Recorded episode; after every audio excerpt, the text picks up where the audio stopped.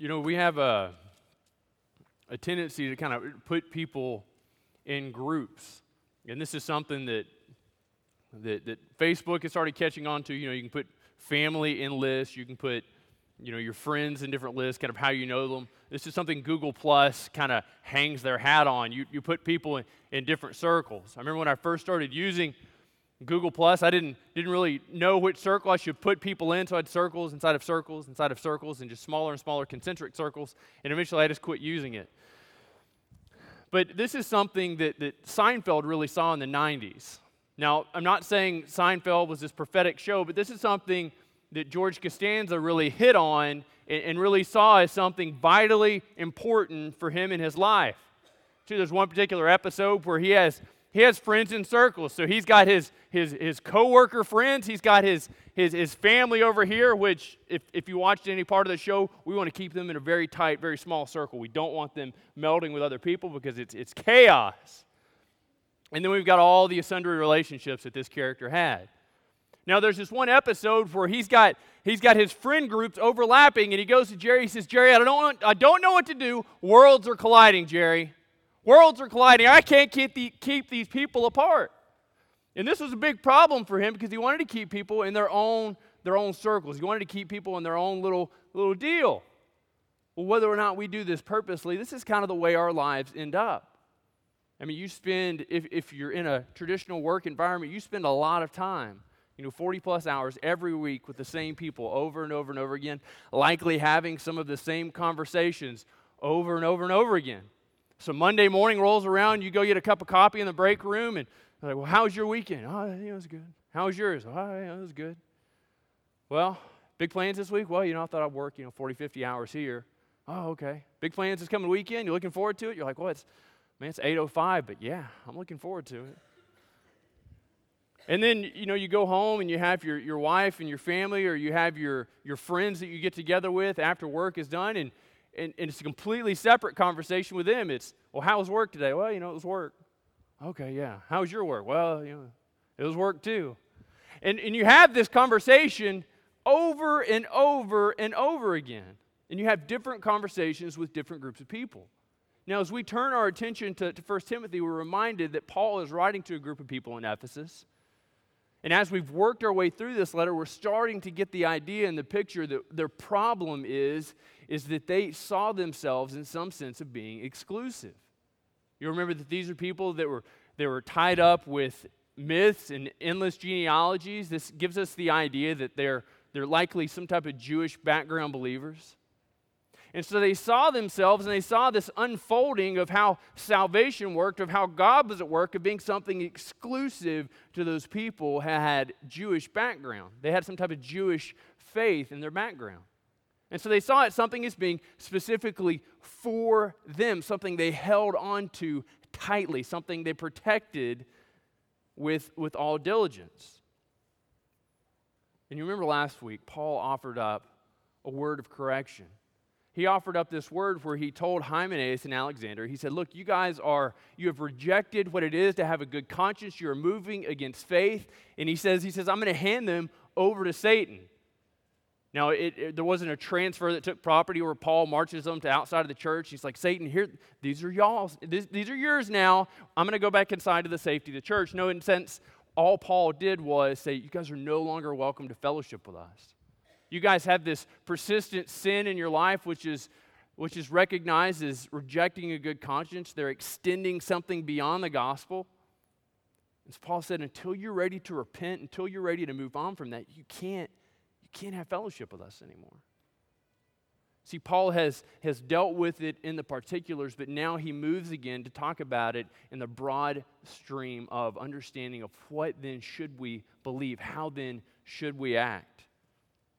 So I'm going to read for us the first seven verses of chapter 2. I invite you to read along with me. Paul writing, he says, First of all, then I urge that supplications, prayers, intercessions, and thanksgivings be made for all people, for kings and all who are in high positions, that we may lead a peaceful and quiet life, godly and dignified in every way. This is good and it is pleasing in the sight of God our Savior who desires all people to be saved and to come to a knowledge of the truth. For there is one God, and there is one mediator between God and men, the man, Christ Jesus, who gave himself as a ransom for all, which is the testimony given at the proper time. For this I was appointed a preacher and an apostle. I am telling the truth, I am not lying, a teacher of the Gentiles in faith and truth. Now, there are those who read First Timothy, and, and the, what they're doing is when they read it, they're reading it from the lens and from the grid work of saying, How do we do church? And so they come to First Timothy, Second Timothy, and Titus, and they say, Look, I want to start a church. I want to plant a church. This is my grid. This is my instruction manual for how to do that. And, and everything else that doesn't fit within one of those grids, they toss out and they say, Well, that's not super helpful for me because I want to start, I want to plant, I want to, I want to fix a church. And so they take this book these three books and they shove it through that grid work. Now, there are things that don't line up neatly inside there. There are things that don't line up neatly inside there. Now, church discipline, that lines up neatly inside there. But as we look at this, we see a broader implication for what it's like to live as a Christian. Not just specific to how church should be run, but specifically, or more broadly rather, how we should live as Christians. So Paul writes to this group who's really struggling with who's the gospel for. He writes to this people eh, eh, who are really struggling with did God die for me and for my friends and the people that see it just like we do? Or, I mean, who did, who did God die for? How far does salvation extend? So, Paul frames the conversation beautifully. I mean, if that's the question they're asking themselves, then Paul's first response is man, pray.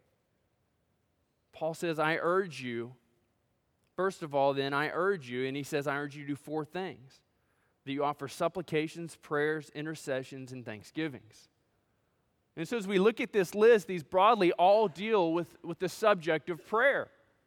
I mean, they all deal with, deal with some facet of understanding of how we communicate with God. But the first, as we look at it, is, is this idea of, of supplication, of offering supplication. No, they're all centered on, rest on offering supplications for who? Well, the text tells us pretty clearly it's, it's not just for them, it's not just for the people that dress like they do, talk like they do, have the same very narrow family tree without a whole lot of branches, but it is for everybody.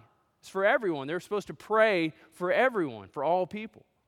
And so when we come to this idea of supplication, Paul offers us a word here that, that begins with really a posture for prayer. Really, this, this understanding and this idea that, that in prayer we, we radically beg, we entreat God. See, it's amazing that when he begins this discussion on what it's like to pray for other people and he uses this word supplication, he's not talking about somebody standing in front of people with a posture that is upright and standing before God, but what he's talking about is, man, getting down on your hands and knees and then bowing your head before God. What he's talking about is taking this posture that's so humble, taking this posture that, that really just, it, it's hard to be proud when you're on your knees, is it not? It's hard to, to be proud. It's hard to, to be, you know, bold, and it's hard to be a whole lot of yourself when you're on your knees. Paul tells us that for everybody, that for, for everyone, not just those inside your friend group,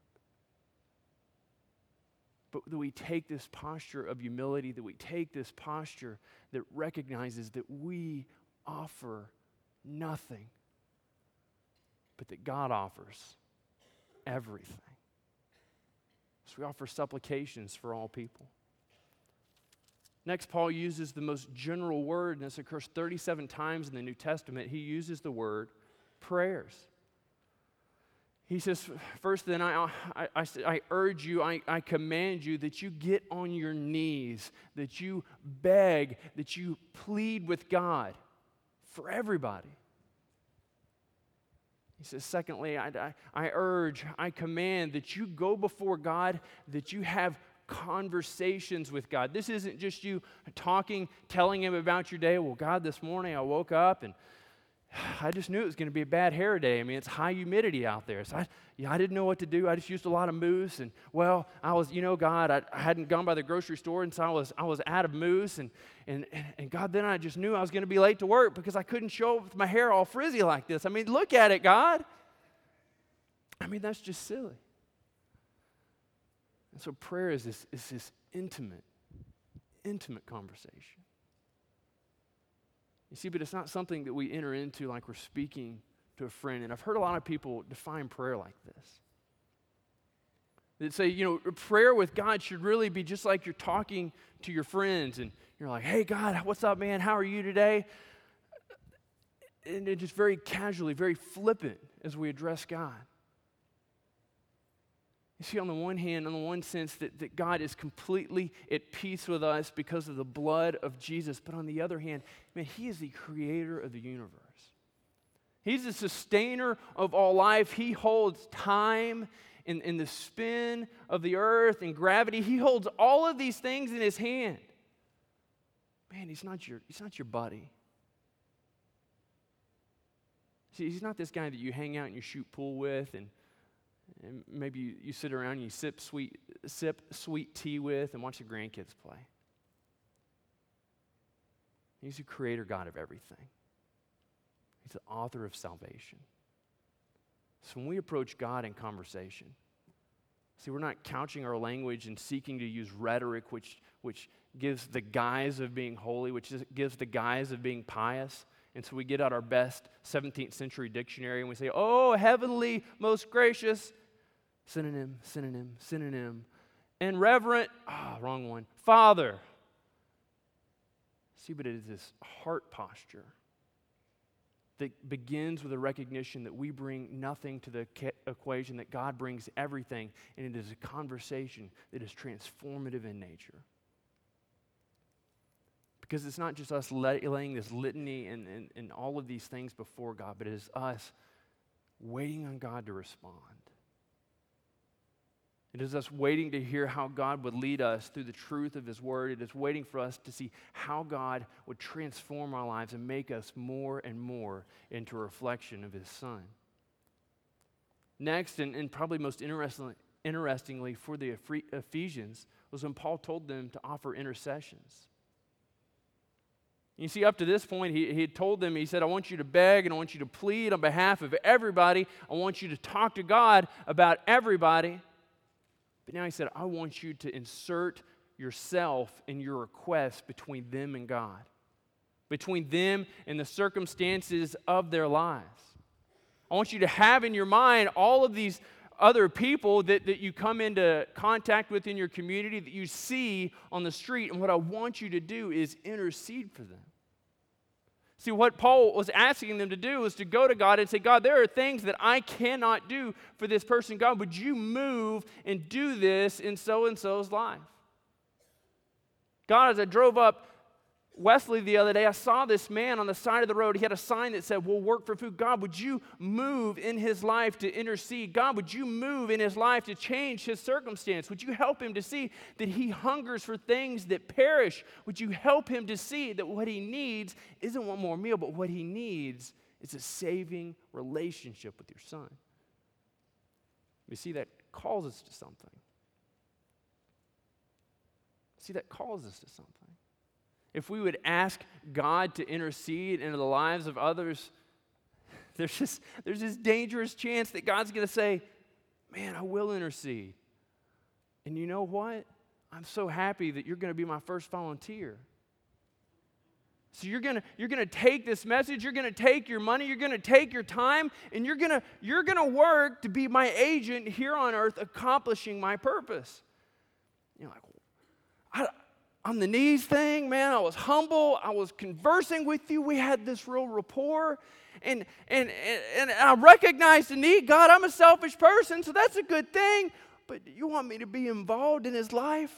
Oh, Father, where art thou? I searched the heavens for thine voice. And God's just like, I, man, I, I've told you. I told you all through James, to be charitable. I told you, my son, seek out the least. I've told you over and over again in my word that this is what you're supposed to be. You're supposed to be my missionaries on this world, in this town, in your offices, in your schools. Man, on, on Facebook, when, you, when you're writing a post, on Twitter, when you're blasting something out, on Instagram, see, being a Christian it should transform the way that we communicate in every medium. It's not something that's just localized when, we, when we're uncomfortably faced with having a one on one conversation with somebody. It's absolutely every way we communicate. And he tells us that, that we're to pray for the intercession. And then Paul ends with the greatest. He says, offering thanksgiving. Man, this is a clue to us that we need to wait around to see what God is up to. And when we see God moving, when we see God bringing about change, when we see God bringing about results, we resound in thanksgiving. We resound in praise. We resound in a recognition that is vocalized that God did this. And we offer Him thanksgiving for His action in those people's lives. Now, it's one thing to ask someone to pray for just some random individual, somebody outside of their sphere of influence. Now, what Paul does here next is he asks them to pray for kings and all those in power and high positions. Now, for us, we have this, this very calm, this very sanitized democracy. I mean, we, we get to vote for people, we get to, to cast votes. Now, the person we want to win does not always win. And sometimes the person that wins, a couple years later, we wish they hadn't won. But, but when he writes to these people in Ephesus, they didn't vote on the emperor. They didn't choose the person that the emperor sent there to be, to be king over them, to be lord over them. They didn't, there's no formal process where they can send a letter and be like, look, Nero, word's getting around you're not a great guy. You're using Christians like candles. Not cool. Uh, just please don't do that anymore. I mean, there's no system set up whereby they can lodge a complaint. And they are actively being persecuted. Man, they're, they're actively being persecuted. And here Paul has the audacity to suggest to them, to command them to pray, not just for this, this wide variety of people, but to pray specifically for kings and all who are in high positions. You think God's not concerned that we pray for our president? You think God's not concerned that we pray for those legislators who have different opinions than we do? Man, He is asking them to pray for somebody who is, who is diametrically opposed to their way of life and their very existence. If it had been in the power and the ability for the Roman Empire to squash Christianity, to obliterate it, to wipe it out, and make it just a blip on the pages of history, they would have loved to do so. But they weren't waging with man, they were waging with God. You see, and God instructs them and He instructs us to pray for our leadership, to pray for those that He has placed in power. You see, but there's a benefit there. There's a benefit there. Just for them as well for us, he says, pray for them that they may, that we may lead a peaceful and a quiet life. He says, Look, when you find yourself engaged in prayer for all those around you, it transforms your community. When you find yourself engaged in prayer for the kings and for all those in authority, it transforms the world. He says, and this is what it means for us it means that we can live a quiet and a peaceful life. You see, they're not just praying that, that suffering would stop, just saying, oh, you know, God, that's not a problem. I, I, I pray that Nero would die, that some other emperor would take over, and that things would be better for me, that persecutions would stop for me. Instead, what they're praying for is for the peace of the Roman Empire. What they're praying for is stability in their country. What they're paying, praying for is that these things, these strivings, and these wars would cease so that their lives would be able to live in a regular pattern of existence, so that the gospel might be pro- proclaimed more rapidly. And He says that we may lead a peaceful and a quiet life. that both inside us internally we might experience peace and externally we might recognize and see peace. That God would bring peace through the cessation of violence and persecution. And he says that we may be godly and dignified in every way. You see, in the midst of this quiet and peaceful existence, they didn't just get to advance their own agenda, they didn't get to do just the things that they wanted to do. But, but the way Paul writes it here is that in the midst of this, in the midst of this quiet and peaceful existence, that they are to live a godly and a dignified life. Now, godly is, is not something that, that is primarily set up for those around them to inspect. What Paul tells them is that you should live a godly life. Man, you should live a pious, a holy, a righteous life. You'll remember that Hymenaeus and Alexander at the end of chapter 1 are among those who have rejected a good conscience. They've rejected what it is to consider that, it, that it's important, that it's a mandate that we should live holy lives. They've rejected that. They've, they've just out of hand tossed that to the side and said, that's not really all that important. God's not really captivated with that. Paul comes back to it here once more and says, You need to live a godly life. Man, that God is concerned with your conversations, that God is concerned with the company that you keep, that God is concerned with your thought life, with the way you spend your time. You see, just as we have the proclivity of putting our friend groups into a sphere that they're able to control, so too we put God into a sphere that He is able to have sway over, that He's able to exercise power and authority over. God looks at that and says, Isn't that cute? That's a novel concept. Friend, did you ever realize that you're the one in the sphere, that God exists all around you, that He inspects every hidden thought? Those things that your most trusted confidant, that your spouse, that your children, that the NSA doesn't even know about you. God knows everything about you. God knows absolutely everything about you. And He tells you to be godly. He tells you to pursue godliness. And then some of the same ideas we hit on last week in reading that passage from 1 Peter, he says, and dignified in every way. You see, the reality of their situation was that persecutions would increase, that many of their leaders would be put to death, that their very way of life and existence would be challenged every time they entered the marketplace. That for the Roman Empire, when they looked at the Christians, they, they assumed, and, and interestingly enough, they considered them to be atheists. And said, Why do you only believe in, in one God when we have this great system of gods? And so they considered the Christians to be atheists. But for the Christian, the call is to live a dignified life, to live a life worthy of respect, that those that we encounter in our workplace would know us to be truthful, that those we encounter in the marketplace would know us to be honorable, that those we encounter at family reunions that our lives would give evidence of the testimony of a transforming power of the gospel. Do you see that? And then he offers this summary, verse 3. He says, This is good and it is pleasing in the sight of God our Savior. He says this idea that, that you are to be engaged in prayer for everybody, that you're to offer these types of requests before God for all men. Man, these things please God, that this manner of life would resound in you. These things are pleasing to God. You want to know how to please God? Do this. These things are pleasing in the eyes of God. He says, God is our Savior, God is the author of salvation.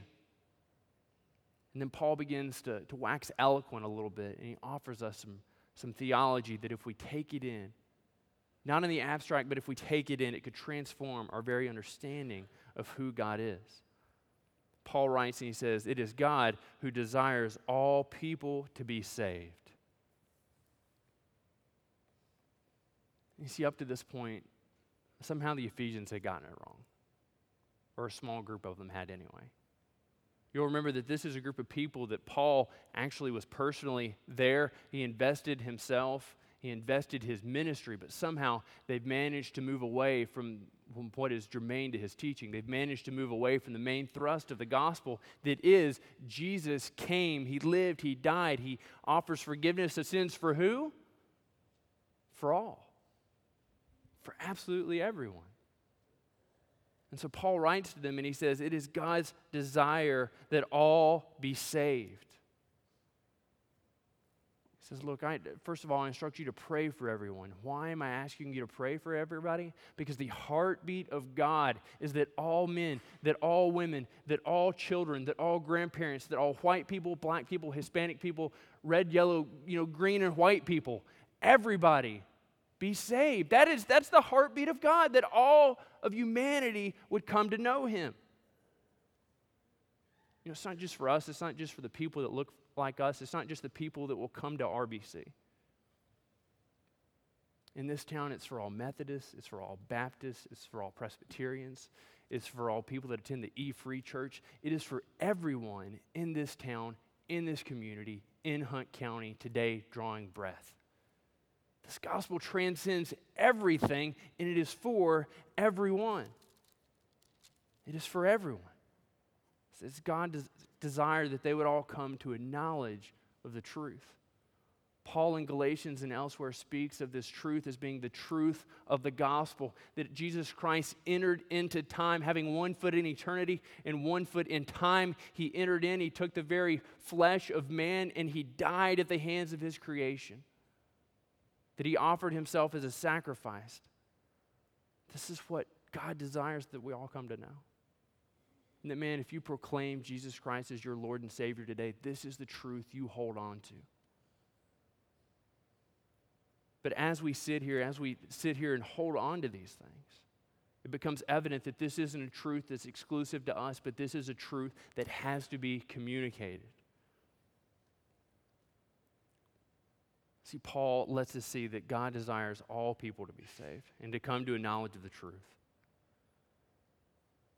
The Ephesians, being a people that, that swing widely one way or the other, Paul offers this understanding that, that truth isn't just what you make of it, that Jesus can't be put in any, any way that, that he's most palatable to you, that God can't be can't be set up to be just who you want him to be, your particular creation of a God, because that is idolatry. That is not worship. And so he offers us, again, this trip to see the Shema, this Deuteronomy 6 4 idea that in verse 5 he says, For there is one God. He says, Look, you guys live in a city that is surrounded by idols. You live in a city that people think they can be saved by a variety of ways by, by giving to the temple, by uh, sending out a, a, city contract, by doing all of these things. As he writes to the Ephesians, they had a, a wide variety of understandings of how they might be saved, how they might please their particular deity, how they might satisfy the God in their own conception. But he writes and he says, But there is one God. He said, You guys were right to be exclusive in one sense because there is only one God. And he says, In this one God, he says, He sent His Son. Continuing in verse 5, he said, And there is one mediator between God and men, the man, Christ Jesus. You see, Paul lays lays the entry to heaven wide open and he says, Pray for all. God desires all to be saved. And then he says, But there's one God. And then he says further, he says, And there's one mediator, Jesus. And he's restricting access. You see, he, he, he, lays out and he says, All are welcome, but we know that few will come. And he says, If you want to come, you need to understand there's one God. If you want to come, you need to understand there is one way to be saved. And he turns Jesus and he says, Jesus is the mediator between God and men. Jesus is the mediator between God and men. Now, when we see that word mediator, we start to think, or at least I do in my mind, and maybe you're a better person, you probably are than I am, and I think that we have two parties. All right, so on this on this side we have we have us, and and on on this side over here we have God. Okay, and so when we think of mediation, we think of it in terms of of how we most commonly see it practiced in our day to day lives where we have a party on this side, party A, and then we have party B on this side, okay? And there's some mediator between them. They're helping them come to a solid understanding, some type of contractual agreement where they can both be mutually likely dissatisfied with the outcome, but they're helping them come to some type of agreement. And so party A has, has something over here that, that party B wants and he's holding on to it. And this is his good chip to play, man. I mean, this is the thing that he's like, if I'm going to secure this deal, and what he doesn't, what this guy the, over there, what this guy doesn't realize is that I'm totally willing to give this up, but I'm going to act like it's the greatest thing in the world. So the mediator comes over, and person A says, Okay, hey, look, tell him my grandmother gave this land to me. My family sweat and bled and all these things, and tell him this land's been in my family for 50 generations, but I'm willing to give it up if he'll give me five, a paltry sum of $5 million. And so he goes over and he says, Hey, look, guy said, you know, family land, all this good stuff, $5 million. And what guy in party A is hoping is that guy over here says, Oh, man, I, I should really up the ante. I mean, because he's giving me so much. But the mediator is this, is this go between. He's trying to help these guys broker a deal. And so when we think of, of Jesus being the mediator between us and God, we, we see us over here. And we, we see God on the far side. And, and when, when Christ comes to us, our temptation is to look at it and say, I've got all this good stuff. I mean, I, I, I care for my grandmother, I give to the church, I'm, I'm kind to people. I don't park in the front row, I park way in the back so everybody else can have those spots we start thinking of all the all the assets in our lives all the good things that we've ever done and we and we tell all those to jesus when he comes to us and he says hey look there's a rift between you and god. Sin has separated you and god. We say oh jesus i'm not like the other people. There really is something inherently good in me. So let's just say jesus takes that message and goes back over to god and he says hey look I talked to Matt. He said there actually is something good in him. What do you think? God says, I'm sorry. That wasn't a joke. Let me try that again. So Jesus comes back over here. He says, Let me tell you about Valerie. There actually is something good in her. That's a hearty laugh. And God says, I'm sorry. I demand absolute 100% perfection. Jesus comes back over. He says, Hey, look, this is the deal.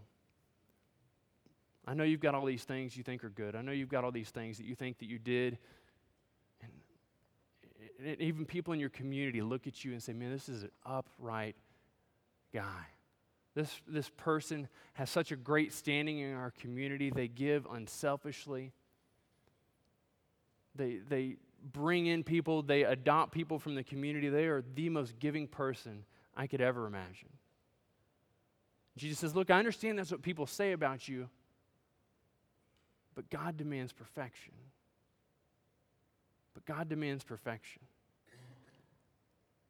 And this mediator, this one who's, who's carrying the message of God to us, who's communicating to God on our behalf, verse 6 tells us that he gave himself as a ransom for all, a testimony given at the proper time that before the foundations of the world that God knew he would send his son to die for sinful man. That man in all his, his seeming goodness, that man in all his inability to overcome sin, that God would send his son to intercede, to die on behalf of him. So that when Jesus goes to God and he says, Let me tell you about Matt, he's not talking about my goodness, he's talking about the imputed goodness, the goodness I have received after accepting the sacrifice of Christ. You see, because there's nothing I can do. There's no way I can overcome sin. There's no way you can overcome sin. There's nothing good enough in you. There's nothing redeemable in you. but God sent his son to serve as a ransom, to pay for all the sin that you would commit. And he did that for all men. And it is a testimony given at the proper time. See, Paul is destroying their understanding that God is just for them. He's destroying their understanding that, that God is exclusive to them and their understanding of how He does things. And then he finishes in verse 7 and he says, For this, for this understanding of the gospel, for this understanding that God died for all, for this understanding that you are to pray for all, for this understanding that Jesus is the mediator between God and man. For this, I was appointed by God a preacher and one who is to carry the message. And then to drive home the point a little further to the Ephesians, he says, I'm telling the truth, I am not lying. And to highlight this fact, he said, And I am a teacher of the Gentiles. I'm here to teach this group that you didn't think was worthy of the gospel. And I'm here to do it in faith and truth. You see, for us, one of the things we've got to realize is that God isn't just the God of the Baptists. It's not just the God of, of Ridgecrest. That God is at work calling all people to himself. And God has highly entrusted us to be missionaries. God has highly called us to be communicators of the gospel. And as I read and, and, and, meditated and prayed over this passage this week, I came away with this. And this one hurts. If we don't communicate that message, if we don't communicate that message that He died for all, if we don't take seriously His call to pray for all, then we look at the body, then we look at the blood of Christ, and we spit on it. We disgrace it. We take it completely out of hand. We say it's worthless. Because if it's not good enough for all, if in our minds, if it's, if it's not something that is worthy to be shared with all, if it's not something that we have a deep sense and desire to communicate to all, then we completely don't understand it and we completely missed it. Paul's desire was that the Ephesians come to an understanding and knowledge that God had died for all, that the invitation to salvation is extended to all in the proper parameters, that there is one God and one mediator between God and man. Jesus Christ, the man who came, the God who came as man and offered himself on the cross as an invitation to know God in a real in a saving way. Let me pray for us.